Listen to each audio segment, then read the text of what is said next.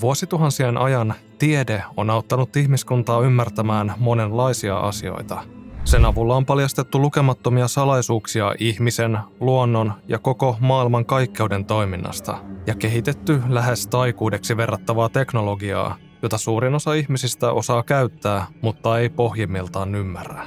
Olemme tulleet hyvin pitkälle niistä ajoista, kun ihminen istahti ensimmäisen kerran miettimään, että miten ne asiat oikeastaan toimivat. Ja onkin jossain määrin ironista, että se mikä näitä monimutkaisia ongelmia on konkreettisesti ratkaissut kaiken tämän ajan, on itsessään vielä suuremmoinen mysteeri.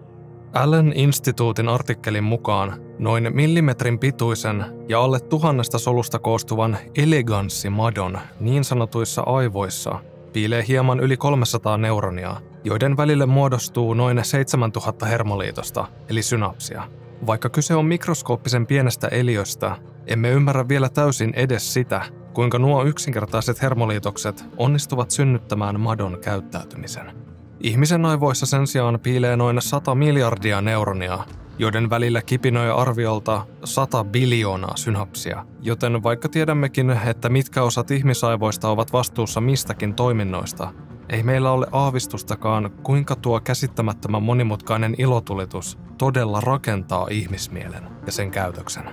Hyvä puhua tässä meistä. Eleganssimatokin on antanut tiedeyhteisölle suuremman panoksen näiden mysteerien ratkaisemiseen kuin meikäläinen. Mutta sen ainakin ymmärrän, että jos näin mutkikkaan instrumentin normaalia toimintaa häiritään tai sekoitetaan jollain tavalla, esimerkiksi päähän kohdistuneella iskulla tai kooman aiheuttamana, tulokset voivat olla täysin odottamattomia. Ja joissain erittäin harvinaisissa tapauksissa se on antanut henkilölle yllättäviä kykyjä, joita hänellä ei aiemmin ollut. Tutustutaan näihin seuraavaksi.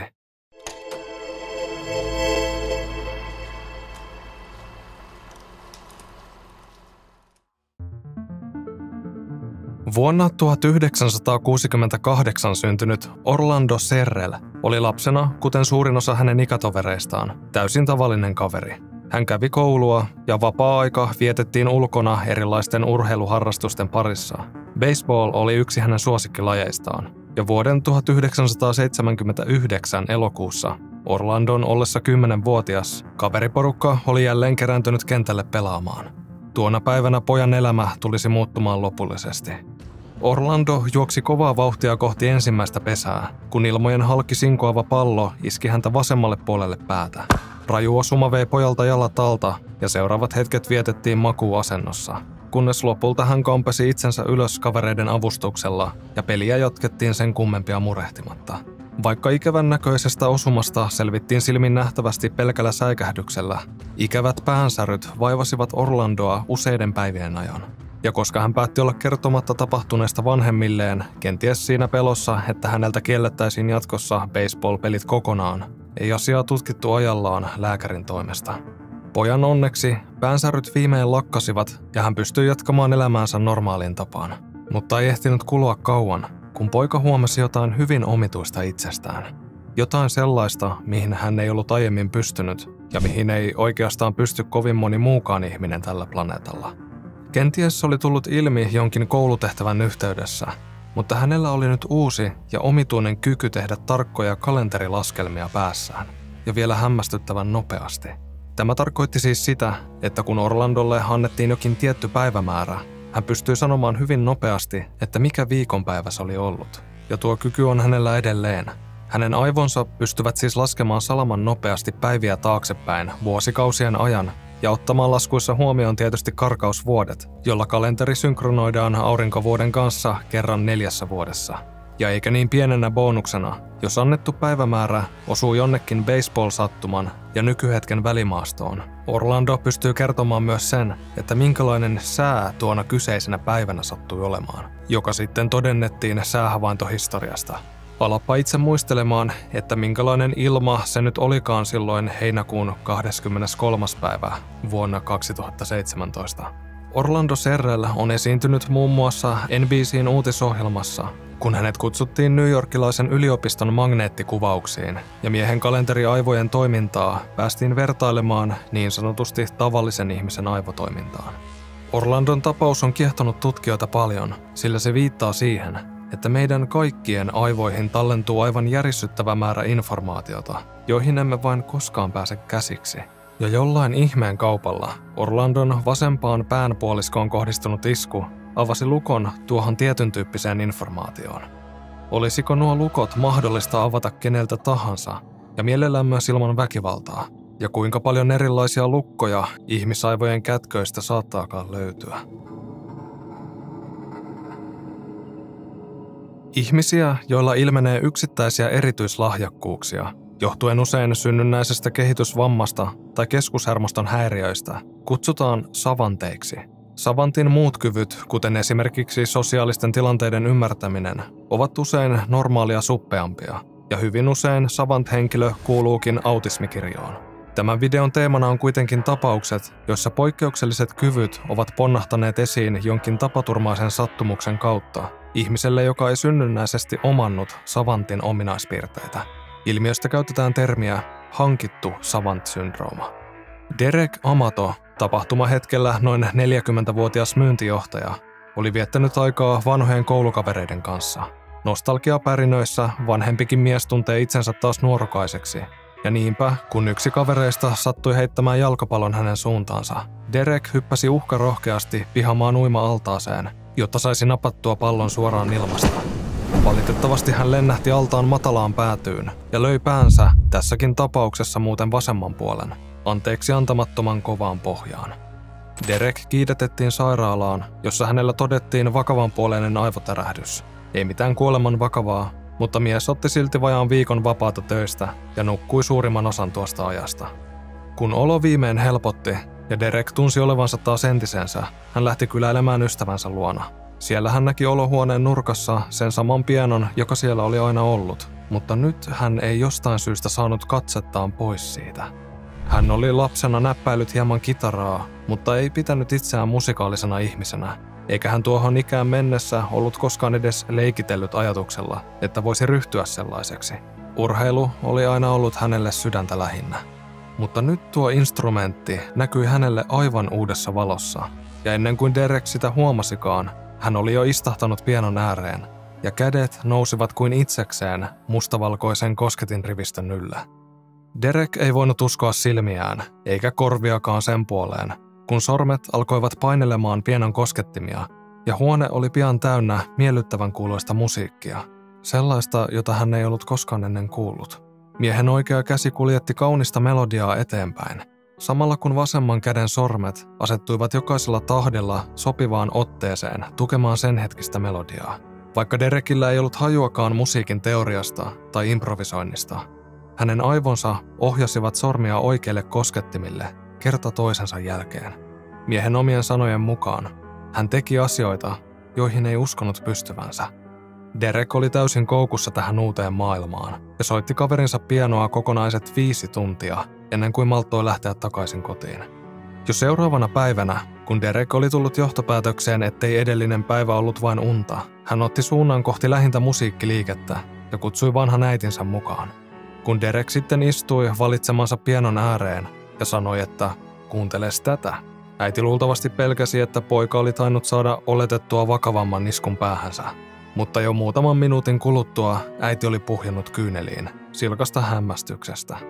Liikkeen myyjä oli saapunut myös kuuntelemaan ja kysyi Derekiltä, että kuinka kauan hän on soittanut pienoa, johon mies vastasi, että suurin piirtein viimeiset kahdeksan tuntia elämästäni. Derek Amato on sen jälkeen siirtynyt soittamaan ihan oikean yleisön eteen ja on vierailut myös monissa ohjelmissa ja podcasteissa, jossa hän on yrittänyt kuvailla odottamatonta lahjakkuuttaan. Hänen omasta näkökulmastaan musiikki tuntuu vain ryöppyävän hänen sisuksistaan, ja hän ikään kuin näkee sen mielessään. Mustia ja valkoisia suorakulmioita, jotka pyörivät ympyrän muodostelmassa, ja hän vain automaattisesti ymmärtää, mitä nuo kuviot hänelle kertovat. Derek uskoo, että raju aivotärähdys saattoi aktivoida uusia hermoyhteyksiä hänen päänsä sisuksissa, ja sattuman kaupalla ne menivät niin sanotusti ylikierroksille juuri sellaisella alueella, joka saa hänet ymmärtämään musiikkia omalla uniikilla tavallaan. Jason Patchett syntyi Alaskassa vuonna 1970. Jo nuoresta pojasta lähtien Jason etsi adrenaliinin täytteisiä aktiviteetteja ja aikuisuuden kynnyksellä nuori mies oli ehtinyt suorittaa jo kymmeniä benchi- ja laskuvarjohyppyjä. Ja aikaa oli vietetty myös merten syvyyksissä haikalojen seurassa. Fyysiset ja jännittävät aktiviteetit olivat hänen juttunsa, toisin kuin koulunkäynti. Ja varsin nopeasti Jason jättäytyi valtion tukemasta kollegesta ja päätyi vuodenvaatemyyjäksi, jolla hän pystyi rahoittamaan harrastuksensa.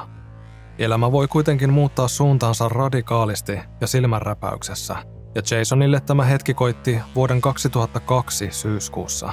Se oli aivan tavallinen viikonloppu, josta yhden illan Jason oli kavereidensa kanssa päättänyt tuhlata karaokebaarissa. Kun ilta oli tullut päätökseen ja Jason käveli ulos baarista, hänen kimppuunsa hyökättiin. Hänellä oli ruskeavyö karatessa, mistä olisi voinut olla jopa hyötyäkin, ellei ensimmäistä iskua olisi annettu pelkurimaisesti selän takaa ja suoraan takaraivoon. Jason oli tipahtanut välittömästi maahan ja menettänyt tajuntansa. Hyökkäjät katselivat, kuinka mies tokeni hiljalleen ja yritti nousta takaisin pystyyn, vain potkiakseen hänet raivopäisesti takaisin maahan. He jatkoivat veltoksi valahtaneen uhrin lyömistä ja potkimista, kunnes saivat tarpeekseen. Jason päästettiin sairaalasta kotiin vielä samana iltana, koska pahoinpitelystä ei koitunut aivotärähdyksen lisäksi muita hengenvaarallisia vammoja. Mutta kuten arvata saattaa, brutaali selkäsauna ei jäänyt ainoaksi mullistukseksi miehen elämässä. Jason huomasi pian, että maailma hänen ympärillään näytti nyt jotenkin erilaiselta. Kun hän kiinnitti katseensa johonkin objektiin, sen päälle alkoi muodostumaan eräänlainen hehkuva kerros ohuita viivoja ja geometrisia kuvioita. Aivan kuin hänen aivoihinsa olisi syntynyt jokin filtteri, joka jakaa katselun kohteen pieniin matemaattisiin rakennuspalasiin. Tai sitten hänen aivoistaan oli kadonnut se filtteri, joka normaalisti estää meitä näkemästä sen. Jason ei tietenkään aluksi ymmärtänyt, että nuo omituisesti hehkuvat kuviot olivat millään tavalla matemaattisia. Asia tuli ilmi vasta siinä vaiheessa, kun hän istui puistossa jäljentämässä paperille noita kuvioita, ja eräs herrasmies, joka sattui huomaamaan piirrokset, sattui olemaan myös fyysikko. Hän kiinnostui miehen piirtämistä matemaattisista kuvioista ja hämmästyi aika tavalla, kun Jasonilla ei ollut hajuakaan mitä hän tarkoitti.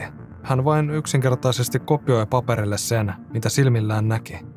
Tämä kohtaaminen johti entisen extreme-urheilijan syvälle matematiikan maailmaan, ja heikosta koulutaustasta huolimatta hän tuntui nyt ymmärtävän sitä kuin luonnostaan. Jason on myöhemmin siirtynyt myös osittain taiteen puolelle ja kykenee käsin piirtämään toistuvia geometrisia kuvioita, eli fraktaaleja. Kukaan ei tiedä, mitä miehen aivoissa tuon pahoinpitelyn seurauksena tapahtui, mutta ainakin on selvää, että se muutti hänen maailmansa peruuttamattomasti.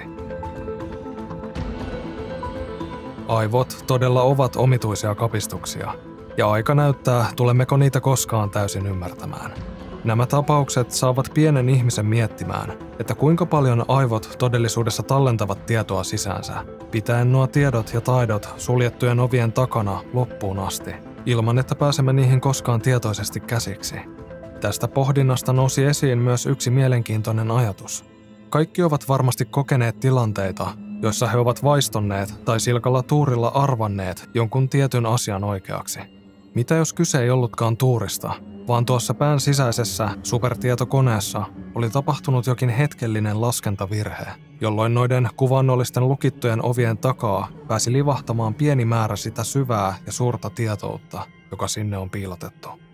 Kiitos katsomisesta, kiitos jäsenille. Ihmetellään taas ensi videossa.